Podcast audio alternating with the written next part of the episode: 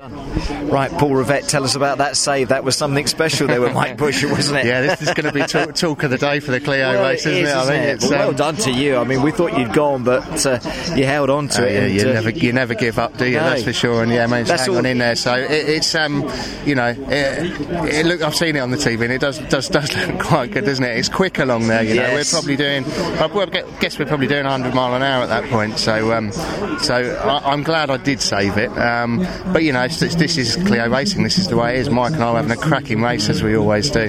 Um, trying to give Lee a hard time, but with Michael Mattel, that made it hard to give Lee a, Lee a hard time, and um, you know that's that's good. But we've come away from um, come away from it with a couple of really good solid results. Yeah. I was going to say about your weekends work. You're happy with that though? Yeah, yeah. really happy to yeah. come away here. Well, the last couple of years we've started on the back foot at Brands, and this year we've, we've you know we've turned up here strong from the word go, quickest in the start of practice, and um, you know didn't didn't quite get the run we wanted in qualifying due to a red flag coming out on our on our new tyre run. Um, so that puts back a little bit on the grid further than we should have should have possibly been. Um, you know, certainly for the first race and possibly for the second one as well. So.